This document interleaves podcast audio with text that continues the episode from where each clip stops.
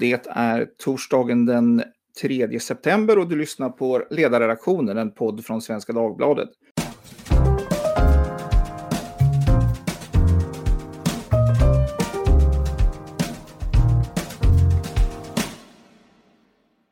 Jag heter Fredrik Johansson och idag kommer vi prata om gig-ekonomin, eller mer specifikt om matkurirer de som swishar runt på våra gator med matlådor till hushåll och företag. Idag presenterade forskningsinstitutet Ratio en rapport om gigekonomin där man intervjuat 34 stycken av dessa matkurirer. Rapporten är författad av Andrea Geisinger som är doktorand i företagsekonomi vid Ratio och Handelshögskolan i Örebro.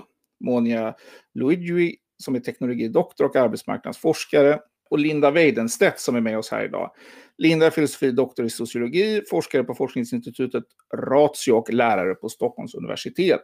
Med oss har vi också Katarina Lundahl som är chefsekonom vid fackföreningen Unionen. Eh, den här rapporten bygger alltså på intervjuer med 34 matkurirer och mer än hälften av de här intervjupersonerna eh, hade minst tre års universitetsutbildning. Mer än hälften av de intervjuade härstammade från asiatiska länder såsom Pakistan och Indien. Om jag börjar och fråga dig Linda, vad är de viktigaste slutsatserna från den här rapporten och vad överraskade dig mest när du eh, när ni genomförde den här studien? Ja, jag skulle väl säga att det är fyra resultat som jag tycker är viktigast. Det ena är ju som du redan nämnde att det är högutbildade migranter eh, just i vårt urval i alla fall från ja, stor del eh, från asiatiska länder. Den andra eh, grejen är att de har en väldigt hög inre motivation, de har ett starkt driv, de har framtidsvisioner och ett framtidstro och vill komma någonstans i livet. De driver inte runt utan de har planer för sitt arbetsliv. Det tredje eh, resultatet är att de uppskattar självbestämmandet och flexibiliteten som de har i de här gigjobben, att de kan utöva en slags kontroll över sitt arbetsliv. För att som det visar sig i den här rapporten så är huvudanledningen till att de överhuvudtaget jobbar som gigare, som matkurirer, att de inte kommer in på den vanliga arbetsmarknaden. Så där har de inte riktigt kontroll över sina arbetsliv, men så fort de då går med i gigekonomin och börjar jobba som matkurir så kan de ändå utöva kontroll och vara autonoma. Så det är de fyra ehm, resultaten som vi har ehm, fått fram i den här rapporten. Och det som överraskade mig mest det var väl kanske just att, ehm, att de är så högutbildade och att de är väldigt positiva. De verkar allmänt ha en väldigt positiv inställning till livet. Ehm, de är varken förtvivlade eller rådlösa. De, som sagt, de, de hänger inte hemma utan de vill hellre jobba än att de inte vill jobba. Så att väldigt drivna, högutbildade, smarta, intelligenta personer som eh, kör ut maten i Stockholm.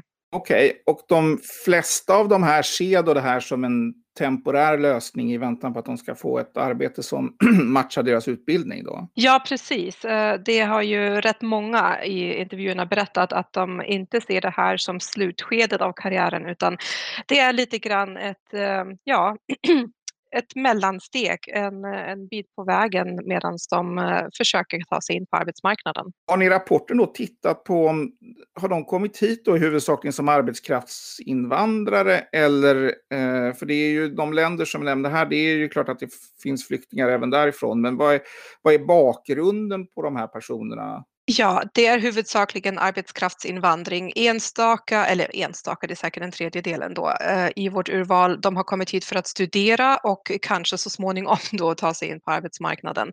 Ehm, så att en del studerar och vet väl kanske inte riktigt vart det bär sen, men eh, de har kommit hit för att leva här. Men om man ser detta då som en diskussion om, eller utifrån en diskussion om instegsjobb och ett sätt att komma in på arbetsmarknaden så i alla fall de har intervjuat så det är i hög utsträckning personer som har då kommit hit för att komma söka andra typer av jobb och som gör detta då under tiden. Ja, så tänker jag att man kan se. Katarina, när du har läst den här rapporten, vad är, vad är dina intryck av den och vad överraskade dig mest när du, eh, när du läste, läste rapporten? Men jag tycker det som Linda lyfter är ju spännande att det här är högutbildade och drivna personer. Ehm, sen är det klart att eh, jag tycker att när man pratar gigekonomi i rapporten så gör forskarna liksom en, i början en, en distinktion mellan olika typer av giggare. Det här är ju liksom giggare av den lite mer liksom okvalificerade typen. Men sen finns det ju andra typer av giggare som kanske är sådana som mer, vi kan tänkas organisera mer kvalificerade personer som jobbar mot olika plattformar med olika konsultuppgifter eller så. Så det, det finns ju giggandet i, i, olika former så att säga.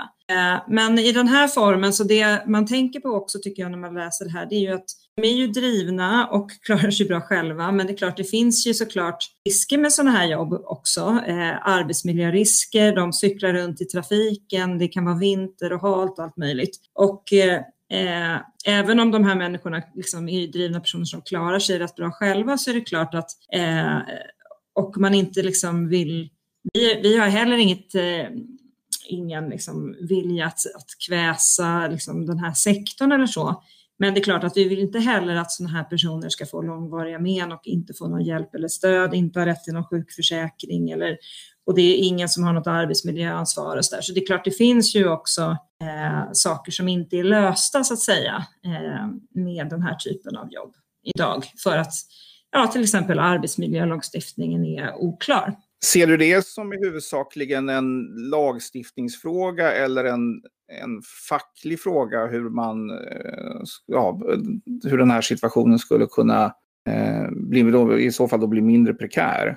Generellt sett så vill ju vi eh, att eh, arbetsmarknaden regleras av parterna och det gäller ju även gigekonomin. Eh, och unionen har avtal med, liksom, plattforms, med, ett, med ett fåtal plattformsföretag då vad det gäller på tjänstemannasidan också.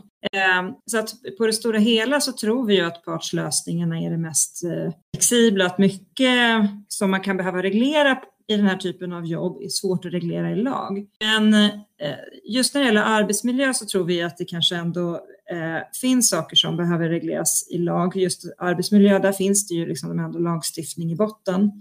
Eh, och det är ju så, så, så, där, så där kan man ändå behöva titta på det. Men då hänger det ju också på, ofta kokar det ju ner när det här ska regleras också till om de här plattformsföretagen är arbetsgivare eller inte. För det är ju såklart om man är arbetsgivare som man har ett arbetsmiljöansvar. Just det.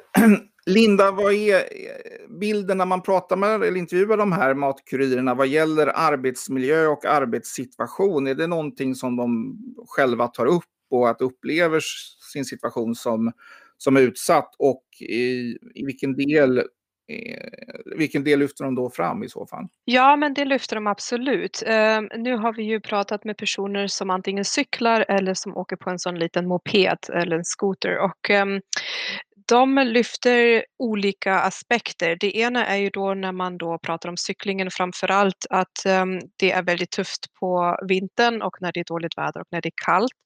Uh, några lyfter fram att de kommer ur väldigt varma länder och är inte vana vid temperaturen överhuvudtaget. Att sen behöva vara ute och cykla i det vädret är liksom en helt annan femma. Och uh, där pratar de ju mycket om att um, det har varit debatter nu speciellt på Fodora till exempel kring vem som eh, lämnar ut arbetskläder eller redskap, eh, ljus till cykeln och sådana saker. Eh, och då upplever matkurirerna ofta, eh, inte bara hos Foodora, de andra också, att eh, det är problem att de inte får tillräckligt mycket stöd och helt enkelt eh, eh utrustning så att de inte ska behöva frysa. Eh, nu i termer av corona var det också en eh, fråga om eh, huruvida det tillhandahålls handsprit och sådana saker. Så att det, det är helt enkelt allt som har att göra med säkerhet och att man mår bra och att man inte fryser. Så de säger ofta att de måste sätta sig in ett tag, kanske på någon McDonalds eller någonting och värma upp. Och med med mopederna har de ju också problemet att det är mycket högre fart bland bilarna och eh, ja, man förlorar kontrollen och flera berättar om, om att de har varit nära att krocka eller ha någon incident och, och så. Så att det är ju absolut ett angeläget tema. Men det är framförallt på det här säkerhetstemat som den här, de här frågorna dyker upp. Vad gäller osäkerhet, vad gäller inkomster och sådana här saker så är inte det en, eh, på samma sätt en eh, fråga som de, som de oroar sig för. Nej, ja, det beror lite på vad man tar med in i arbetsmiljö. När, när man pratar om arbetsmiljö så, så tog de även upp ryggsäckarna och eh, ergonomiproblem med dem. Att de kan vara väldigt tunga när de är fullt lastade och eh, det kan vara väldigt tungt och tufft för ryggen. Um, när det gäller löner så pratade vi inte särskilt mycket om löner för att vi inte ville Alltså på sätt och vis är det ett ganska uttjatat tema att eh, ja, man anser att de tjänar för lite. Um, och uh, i och med att de i princip kan jobba så mycket som behövs för att få ihop den lön de behöver. Um, så var det så att de verkade inte själva uppleva att det är ett jätteproblem. Sen pratade vi inte direkt om det. Vi inväntade om de skulle ta upp det, problem, det temat eller inte. Det är en del av intervjutekniken att man ser vad de vill prata om och vad de tar upp och just lön tog inte vi upp som ett ämne.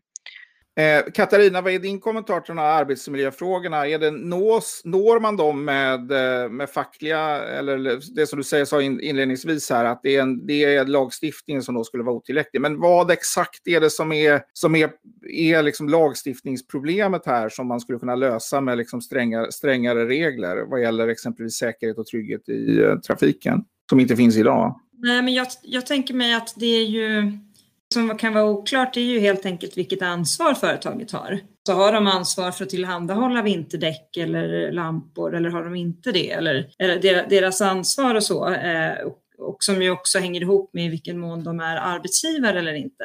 Så, att, så att det är väl där man kan behöva klargöra. Sen är det klart att eh, det finns gränser för vad man kan, alltså eh, cyklar man ute i trafiken så kan man vara med om olyckor. Eh, och då är det ju snarare så att det är viktigt också då att det finns eh, offentliga trygghetssystem, alltså, alltså om man betalar skatt, vilket förhoppningsvis man gör, och arbetsgivaravgifter och sånt, att eh, man då också på något sätt har tillgång till en sjukförsäkring om man skulle bli sjuk.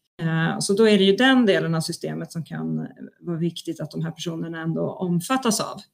Och det är ju liksom politikernas spelplan och ansvar och och, och, där är ju sjukförsäkringen är ju liksom inte riktigt riggad för personer med atypiska anställningar. Det gäller inte bara gigjobbare utan det är ju överlag liksom om man kombinerar olika typer av projektanställningar och eget företag och så där så kan man lätt trilla mellan stolarna i sjukförsäkringen. Så där finns ju ett behov av att eh, ändra lite på regelverken så att det funkar och passar bättre för människor som helt enkelt eh, jobbar på lite annorlunda sätt än med, via fastanställningar. Jag tänkte på det, eh, Linda, hur, hur, snabb är genomströmningen här? Du säger att det här är ett eh, temporärt arbete som man har inför att man ska ja, få, få ett jobb som då matchar ens utbildning och så vidare. Men det, hur, hur länge är, är de kvar i de här arbetena, de, de här personerna? Ja, ja, det är väldigt olika. Um, jag tror uh, snittet låg på två år om jag inte minns helt fel av dem i vårt, i vårt urval. Eh, så att vi hade personer med som har gjort det här i fem år redan och eh, de som precis har börjat. Så att eh, det är lite svårt att säga för mig överlag hur länge folk är med och gör sånt här. Ehm, jag tänker också det kan ju skilja sig lite hur länge man tror eller tänker att man ska vara med och hur länge det blir i slutändan. Men det finns vissa som har gjort det här en väldigt lång tid. Gör de det? Eh, framgår det om de gör det för att de trivs med, med den här friheten som du beskriver eller gör de det framförallt för att de inte får det jobb de egentligen vill ha? Ja, det är väl lite både och vill jag säga. Ehm, alltså ett viktigt argument är ändå att de då kanske inte har fått det jobbet de vill ha ehm, eller att de har valt att eh, ha som huvudsysselsättning att gigga på alla möjliga olika sätt. Um, och att de säger att i väntan på ett annat jobb kan de inte tänka sig att göra något annat uh, mellanjobb än just det här. Så att de värdesätter fördelarna med giggandet så högt att de inte skulle vara beredda på att uh, hoppa på ett restaurangjobb eller någonting.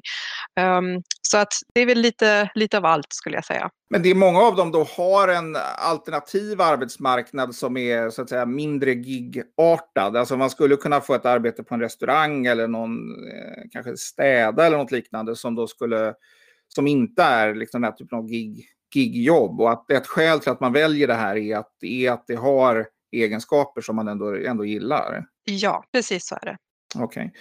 Ja, Katarina, när man ser detta ur ett fackligt perspektiv så är det klart att det här är ju då personer som befinner sig ganska kort tid på de här arbets, eh, arbetsplatserna som är kanske på väg till något annat och som, som, då, som, som Linda beskrev kanske har flera gigjobb samtidigt och sådär. Alltså, alltså, och att organisera en sån grupp torde väl vara ganska svårt. Eller hur ser det ut på tjänstemannaområdet? Är det liksom, ser det annorlunda ut där? Är Där är folk lite mer längre på sina gigjobb och har valt det. Du har rätt i det. Att det är klart att det är en extra utmaning i den här typen av, eh, av liksom i gigarbetet just att man kanske gör det under kortare perioder eller så. Eh, men eh, jag tror ju att ofta så är det ändå inte liksom på ja, arbetstagarsidan som skon framförallt klämmer utan det kan ju framförallt vara att det är företagen som inte riktigt är så intresserade av att vara arbetsgivare. Att det snarare är där. Eh, sen tror jag också att sånt här med liksom själva alltså gigjobbarna, att de, att de organiserar sig, att det är något som kanske kommer växa fram över tid. Eh, där man, man just folk som kanske stannar kvar i den här typen av jobb längre och så, att man vill kunna organisera sig och det tycker jag man har sett finns exempel på. Eh, men då måste man ju också ha en motpart sen att prata med, liksom med arbetsgivaren då, som ska vara intresserad av att att ta ett ansvar också. Eh, men det är klart, det finns utmaningar liksom på båda de här sidorna i den här typen av verksamheter. Jag tänkte på det att det är en ganska heterogen, jag, jag noterade också när ni diskuterade, när, när, när rapporten diskuterades på Ratios seminarium här tidigare idag, att det är en väldigt heterogen eh, verksamhet det här gig-ekonomin. Att det är ju allt från då personer som jobbar med kvalificerade IT-jobb då till eh, till då eh, den här typen av bud, budtjänster. Eh, och det är ju det leder ju till ett ganska starkt... Det är svårt att reglera detta. Alltså man kan ju ha synpunkter på hur mycket det ska regleras överhuvudtaget. Men alltså en lagstiftning på det här området kan ju bli ganska eh, trubbig. Eh, oavsett vad man tycker i sak. Men gäller inte det även hur man agerar fackligt så att säga? Att det, är liksom, det, är en, det, är en, det är väldigt mycket olika typer av personer som har, har olika typer av jobb och som har olika typer av attityd också till dessa jobb. Jo, men, men jag tycker ändå att det, eh, det fördelen med att reglera det via partsmodell och kollektivavtal är ju just att man i alla fall kan ha eh, väldigt specifika regler för den specifika typen av arbete som det handlar om. Så det är mycket lättare att ändå ha väldigt liksom, anpassade Eh, regler och sätt att jobba och så eh, utifrån typ av arbetsuppgifter än om man reglerar i lag då man kanske inte kan ha olika lagstiftning för väldigt många olika typer av gigjobb. Och det är det som är liksom poängen nu och vinsten med att eh, reglera det här mellan, mellan parterna. Men sen är det klart att även, säkert finns utmaningar även i att reglera det via kollektivavtal och, och det märker vi också när vi försöker göra det här att det dyker upp frågor som kanske inte alltså, som vi inte är vana att hantera eller man kanske har både arbetar och tjänstemannaarbetsuppgifter och då eh, liksom passar inte riktigt våra kollektivavtal som täcker antingen det ena eller det andra och så där. Så det skapar såklart utmaningar för, eh, för fack och arbetsgivarorganisationer men som jag absolut tror att vi kan eh, hantera vartefter när vi försöker också utveckla våra kollektivavtal och, och, det, och vårt arbete liksom, i de här grupperna. Men det är klart att vi behöver anpassa och tillsammans på något sätt anpassa hur vi jobbar men också tillsammans hitta lösningar som passar för de olika branscherna. Eh, så. Men det bygger också på att arbetsgivarna vill det helt enkelt. Båda sidorna måste ju anstränga sig. Precis, jag gissar att eh, det kan variera. Men om man tittar på exempelvis det här med ökad transparens som då är en diskussion, diskussion som, som, som man hör från, från fackligt håll. Vad är det som man skulle vara mer transparent med? Är det liksom intjäningsmodeller och, eh, och hur lönesystemen fungerar? Om man tar en sån sak som eh, algoritmerna här så är ju de ofta ganska affärsnära, liksom närmast affärshemligheter för de här bolagen. Eh, och liksom svårförhandlade gissar jag liksom med, eh, med en facklig organisation. Ja, nej, men det där är ju, det är ju svåra frågor såklart. Eh, men, och, och dels av de skäl du nämnde, men, men också för att eh, fackförbund idag kanske inte sett, sitter själva heller på kompetensen, kompetens kring just algoritmer, och hur det utformas och så. Eh, så det är ju en ytterligare utmaning i det där. Eh, men jag tror ju ändå att man kan ha diskussioner med företagen kring det. Sen i slutändan kanske inte man får reda på allt som, eh, alla detaljer i, i algoritmerna, men man kan ändå ha en diskussion om vad som ska spela spela väga tyngst, vilken information som eh, giggarna giggaren själv ska få, återkoppling, hur man kan klaga om man tycker att man har blivit orättvist behandlad. Alltså det finns ju massa olika saker som ändå går att prata om utan att eh, man har fått sett varenda algoritm, tror jag. Eh, Linda, vad säger de intervjuade om de här typerna av frågor? Efterfrågas det lagstiftning och är man intresserad av vad facket gör på det här området? Är det sånt som dök upp under diskussionerna? Eh, ja, det dök väl upp eh, för att vara frånvarande, om man säger så. Ehm, alltså det, de här personerna är inte särskilt insatta i de möjligheterna de skulle teoretiskt kunna ha eh, på svensk arbetsmarknad och eh, i samband med fackföreningar. Ehm, så att lagstiftning i den meningen efterfrågar de inte. De uttrycker sig inte på det sättet. Däremot så skulle de gärna vilja ha mer transparens och veta vad de tjänar på ett uppdrag och sådär. Um, när man frågar om de är med i ett fack eller om de liksom vet någonting om ett fack då säger de att de inte riktigt förstår och att de inte riktigt vet. Så ofta är det nog kanske ett språkproblem också. Uh, men, men som sagt, jag tänker att uh, de, kan, de kommer till stor del ur länder där det inte är särskilt vanligt att man som arbetstagare har mycket att säga till om på arbetsplatsen. Så att eh, vi upplevde att det var inte det var inte en fråga som var särskilt aktuellt för dem. De som hade hört om möjligheten att gå med i fack, de var ofta intresserade och tyckte att det var viktigt att gå med och att engagera sig. Men det är som alltid, det finns de som gärna vill engagera sig och det finns de som egentligen bara vill göra sitt jobb. Så att den uppdelningen fanns väl i intervjuerna också. Precis, för att jag menar, uppfattade de som är, som är intervjuade här då att, att Eh, de, de diskuterade inte reglering utifrån så specifikt som att, eh, att de här frågorna borde vara en del av lagstiftning eller att det vore en del av, eh, av ett kollektivavtal eller motsvarande. Nej, nej, på den nivån var det inte alls. Nej. Det handlar verkligen mer om uh, nej, det, den världen de lever i dagligen, um, men inte på en mer abstrakt nivå än så. Men jag tänker att det är klart att det här är ju också, jag tänker när vi pratar om hur, hur svårt det är att organisera den här gigarbetare så är det klart att det är en extra dimension i att många av de här inte kommer från Sverige, de kan inte språket, de är inte vana vid våra institutioner och så. så det utgör ju en extra svårighet såklart i att organisera den här typen av personer. Mm, precis. Ni skriver också, Linda, att det här, om man ska reglera det här så bör det göras med, med varsam hand. Och det antyder väl att om man går för bryskt fram här med, med lagstiftning så kommer det leda till att det här, den här delen av ekonomin eh, kvävs eller, eller, eller försvinner. Eh, jag tror du kan utveckla lite grann vad ni, hur ni tänker där. Ja, men precis. Men det handlar ganska mycket om det jag som Joakim Wernberg sa på seminariet idag, att eh, den här formen av ekonomi är väldigt heterogent eh, och det folk ansluter sig till den på grund av, på grund av väldigt många olika skäl.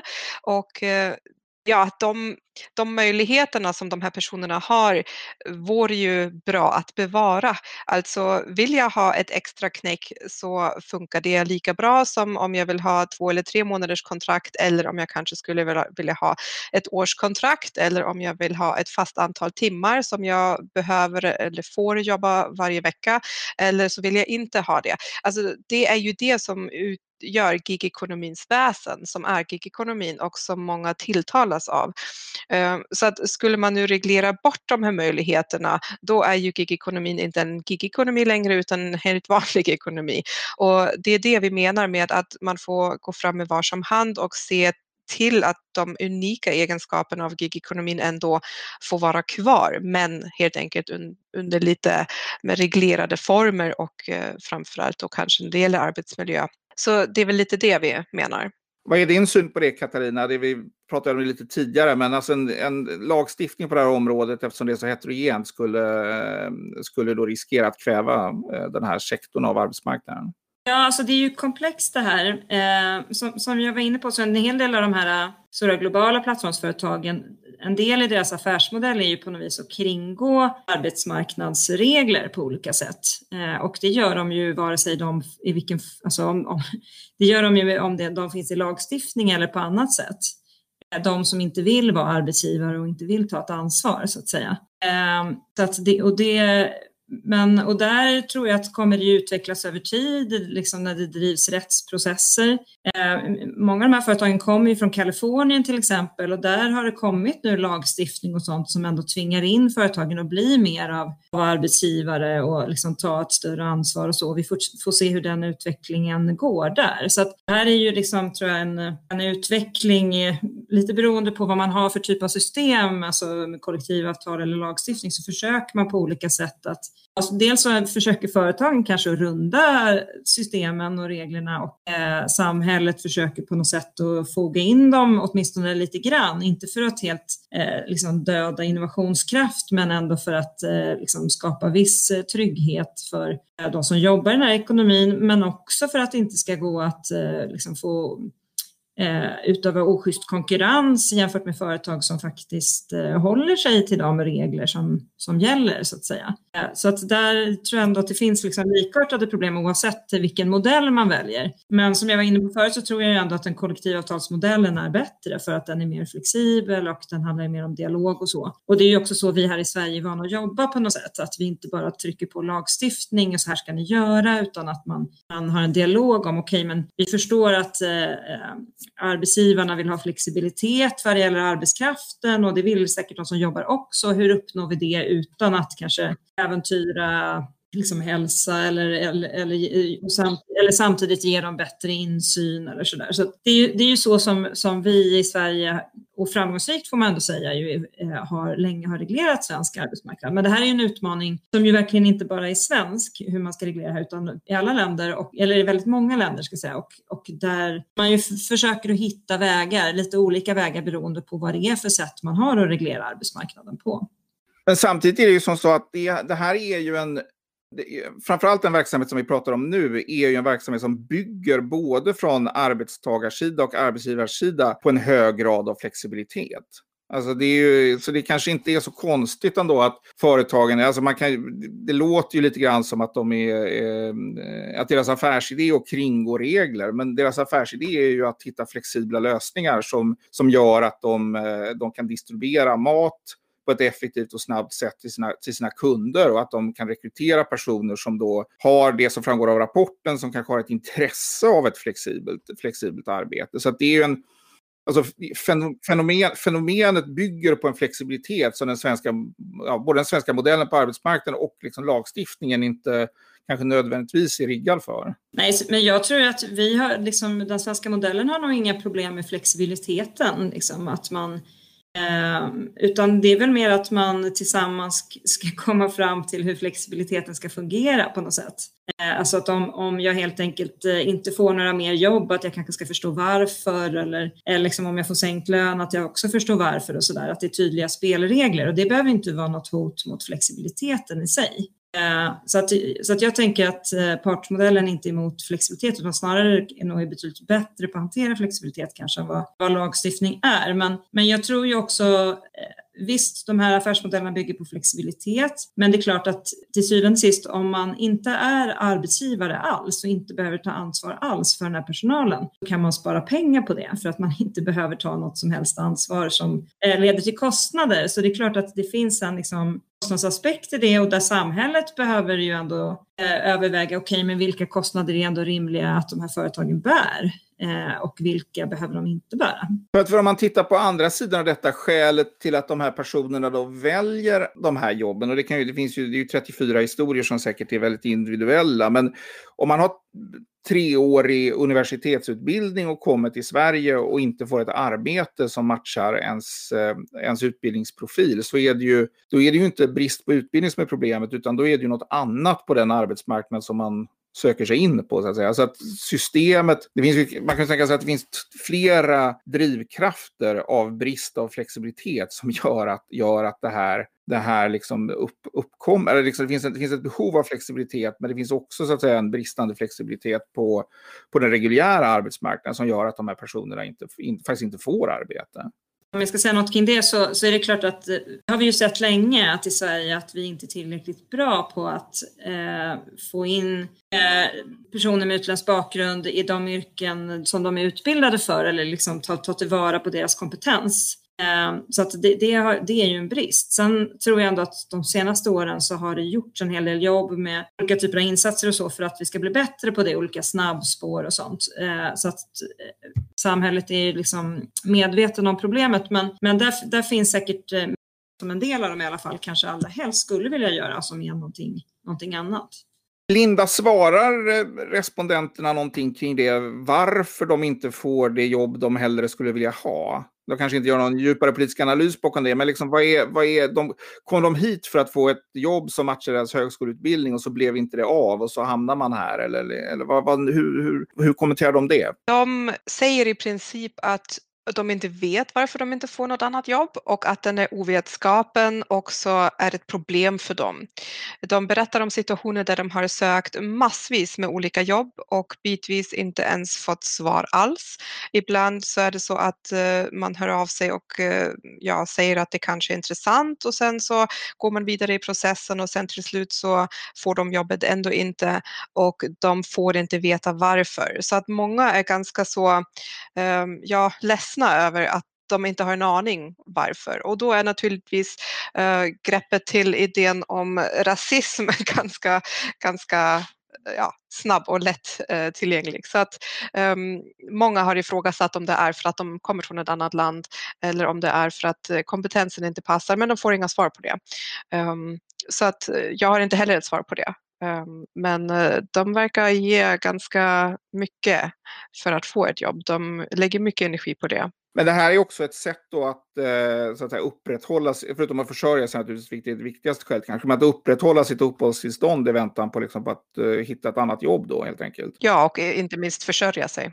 Åtminstone inte försörja sig, precis. Men för det som förvånar mig, nu vet jag inte om man tittar på hela den här delen av ekonomin, det, det är ju just att det handlar om arbetskraftsinvandrare och att det verkar vara väldigt, eh, det, eh, alltså snarare än personer som har kommit, eh, eh, kommit som ja, nyanlända, flyktingar som, som då tar den här typen av jobb. Finns det, har, har du någon idé om varför det är så eller är det en slump i ditt urval eller att det liksom kan vara annorlunda på andra ställen? Ja, jag kan inte uttala mig om om det är så att den delen av gigekonomin i allmänhet, att det är just arbetskraftsinvandrare snarare än eh, flyktingar. Ehm, ja, någonting som jag inte heller riktigt vet är vilket, alltså, på vilket sätt flyktingar får jobba. Hur snabbt får de jobba och under vilka förutsättningar? Så det kan ju också vara det som, som möjligtvis sätter stopp för, för det. Um, så att det har jag inte riktigt något svar på uh, faktiskt, var, varför det är skillnad och sen är det så att det kan naturligtvis vara ett eh, urvalsproblem i vår studie att vi har råkat intervjua just de som, eh, som inte är flyktingar. Och det beror ju naturligtvis på att man i, ett sån, i en sån studie använder sig av olika medel för att uh, hitta intervjupersoner och jag kan säga att det var inte alls lätt i den här studien att um, ja, hitta personer som ville bli intervjuade. Dels för att många inte litade på oss. de ville inte prata med någon. Um, andra hade språkproblem och så vidare. Så att man använder sig av något som kallas för snöbollsurval där man ber folk att kan inte du tipsa om en kompis som du har um, som kanske också ställer upp. Och, och då blir det naturligtvis uh, nätverk som man intervjuar snarare än att det är uh, representativt uh, på något sätt. Så det kan naturligtvis hända. Om vi ska eh, avsluta detta och säga någonting om framtiden på det här, eh, både från, från ditt perspektiv Linda och från, eh, från ett unionen-perspektiv. Vad är, vad, hur kommer det här att utvecklas framåt eh, som, som ni ser det? Kommer vi att liksom se mer av detta i ekonomin, vilket ju känns rimligt att anta i takt med digitaliseringen och i takt med att de här apparna blir allt mer sofistikerade eh, eller kommer, eh, kommer vi av politiska och andra skäl liksom få en av, om, omreglering eller hårdare reglering som gör att det här liksom, eh, trycks tillbaka? Om vi börjar med dig Katarina.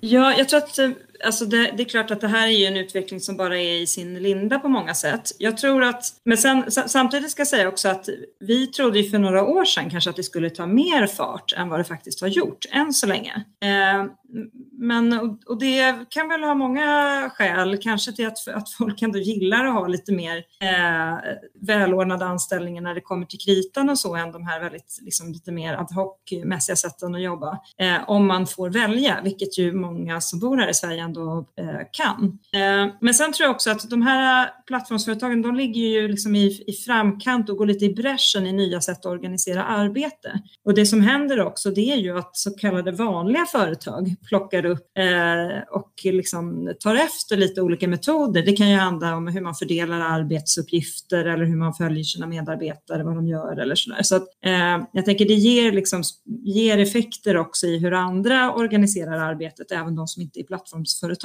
Eh, och sen så tror jag ju att eh, det här kommer säkert eh, växa eh, framöver. Men jag tror också att i, i, det kanske inte kommer växa allra mest i just Sverige eh, som har ganska välfungerande arbetsmarknad i övrigt. Jag var i Kina för något år sedan och där har ju den här typen av plattformsarbete och gigarbete formligen totalt exploderat. Och det är för att de har haft så stor svart sektor och det har varit en stor vinst för många människor att gå över från att jobba svart till att jobba i den här lite halvreglerade ekonomin ändå som gigarbetare. Så att jag tror att i en del länder som just har en mer outvecklad arbetsmarknad så finns liksom potentialen till tillväxt för giggande är kanske större än, än den är hos oss. Även om den säkert kommer att utvecklas och växa på olika sätt eh, även här, åtminstone ett tag. Sen tycker jag att idag på seminariet så kom det fram en, liksom, eh, en intressant tankegång som handlar om att en del av de här företagen som eh, Uber och så, i det långa loppet så vill de kanske inte ens ha några anställda.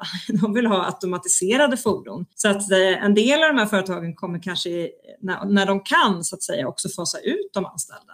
Så det kan också bli en utveckling i framtiden teknisk utveckling. Men samtidigt om man tittar på eh, det här kinesiska exemplet är ju intressant. Att det är möjligt, det är ju, så är det ju inte riktigt i Sverige att vara en stor svart sektor som, eh, som säga, där, där den här kan fungera som en så att säga, legalisering av, av den. Men däremot har vi ju, vi har ju väldigt stora grupper som står utanför arbetsmarknaden som då eh, har, har lång väg in eller låg produktivitet och sådär det, det, den här typen av arbeten är ju, är ju lite grann av det man kallar för enk, enklare jobb. Och, Eh, och det borde ju så att säga finnas en potential att växa, växa även där. Eh, och, och jag vet inte vad din kommentar till det är, för att det är ju ett... Eh, det kan man ju säga att den här sektorn är ju på den nivån den är, men den skulle ju kunna vara väldigt mycket större rimligen, givet att vi har, att vi har en, ett stort utanförskap. Vi har en ungdomsarbetslöshet som är bland de högsta i EU och så vidare. Att det är liksom en, en sektor där det finns liksom en, en arbetskraftsreserv så att säga. Jo, absolut. Sen, sen, jag tycker den här studien ändå, den visar ju lite grann att det handlar om vad, vad de som jobbar, vad de vill på något sätt. Alltså om de värderar den här flexibiliteten eller inte och så. Så att det hänger en hel del på vad, vad de som, ja, liksom de arbetskraften vill och där finns det nog en hel del som inte vill jobba på det här viset också, tror jag. Eh, och vi har ju också när det gäller enklare jobb, till exempel inom städsektorn och så, där, den, är ju, den funkar ju liksom som den är idag med, eh, med liksom städföretag med kollektivavtal och med rutavdrag och sådär. Och då, då blir behovet liksom av att kliva in och gigstäda så att säga in, inte så stort, utan det, det, är ju liksom om man hittar lite specifika nischer av arbetsuppgifter. Till exempel som ni vet när Eh, det finns ju en eh, app där man kan eh, liksom få saker bortforslade från sitt hem. Ja, men det är ju typiskt en sån liten lucka liksom på arbetsuppgifter som inte fångas upp av de mer liksom större andra hushållsnära tjänsteföretagen och sånt. Så det går ju att hitta, hitta luckor då, som sådana här matleveranser och så. Och där finns det ju möjligheter att växa, men frågan är hur stort det ändå blir totalt sett om de inte slår sig in i de mer etablerade branscherna som domineras av mer traditionella aktörer idag. Men innan jag lämnar ordet till Linda här, det, om, man, om man politiserar den frågan så är ju ett, vad som har hänt vad gäller, vad gäller den alltså städsektorn och andra typer av tjänster är ju just att man har infört rutavdraget för att minska skattekilar och göra det mer lönsamt att eh, både köpa, eller billigare att köpa tjänster och mer lönsamt att liksom utföra dem. Eh, skulle man, skulle man kunna tänka sig något liknande på det här området för att, eh, för att minska, så att säga, eh, eller för att öka omfattningen av sektorn? Mm, ja, det skulle man ju naturligtvis kunna göra. Alltså, ja, jag har en, eh, en lite vågad analys eh, där jag känner att det handlar ju inte enbart om den möjliga arbetskraften som finns utan även om efterfrågan. Och eh, det jag upplever nu, nu är jag inte svensk så att jag, jag kan säga så, men jag upplever att svenskarna kanske inte är de som i första hand är väldigt positiva till att låta sådana tjänster utföras av andra.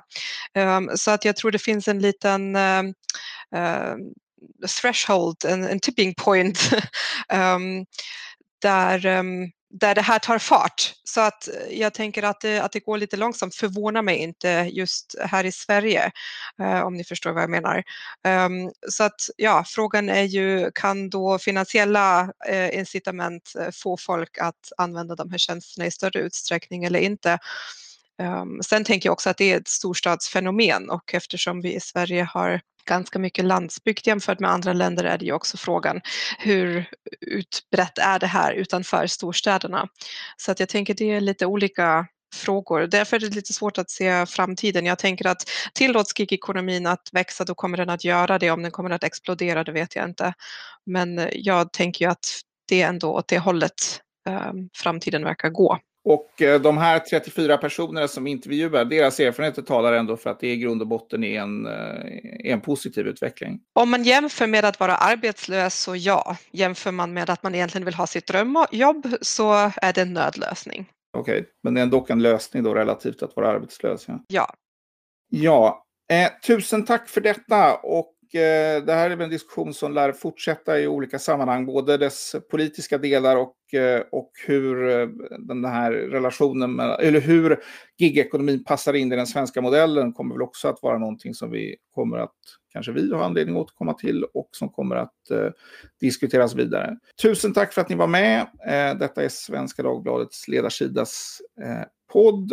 Eh, och jag heter Fredrik Johansson och jag har haft med mig Katarina Lundahl och eh, Linda Weidenstedt för att diskutera gigekonomi. Katarina från Unionen och Linda från Ratio. Tusen tack!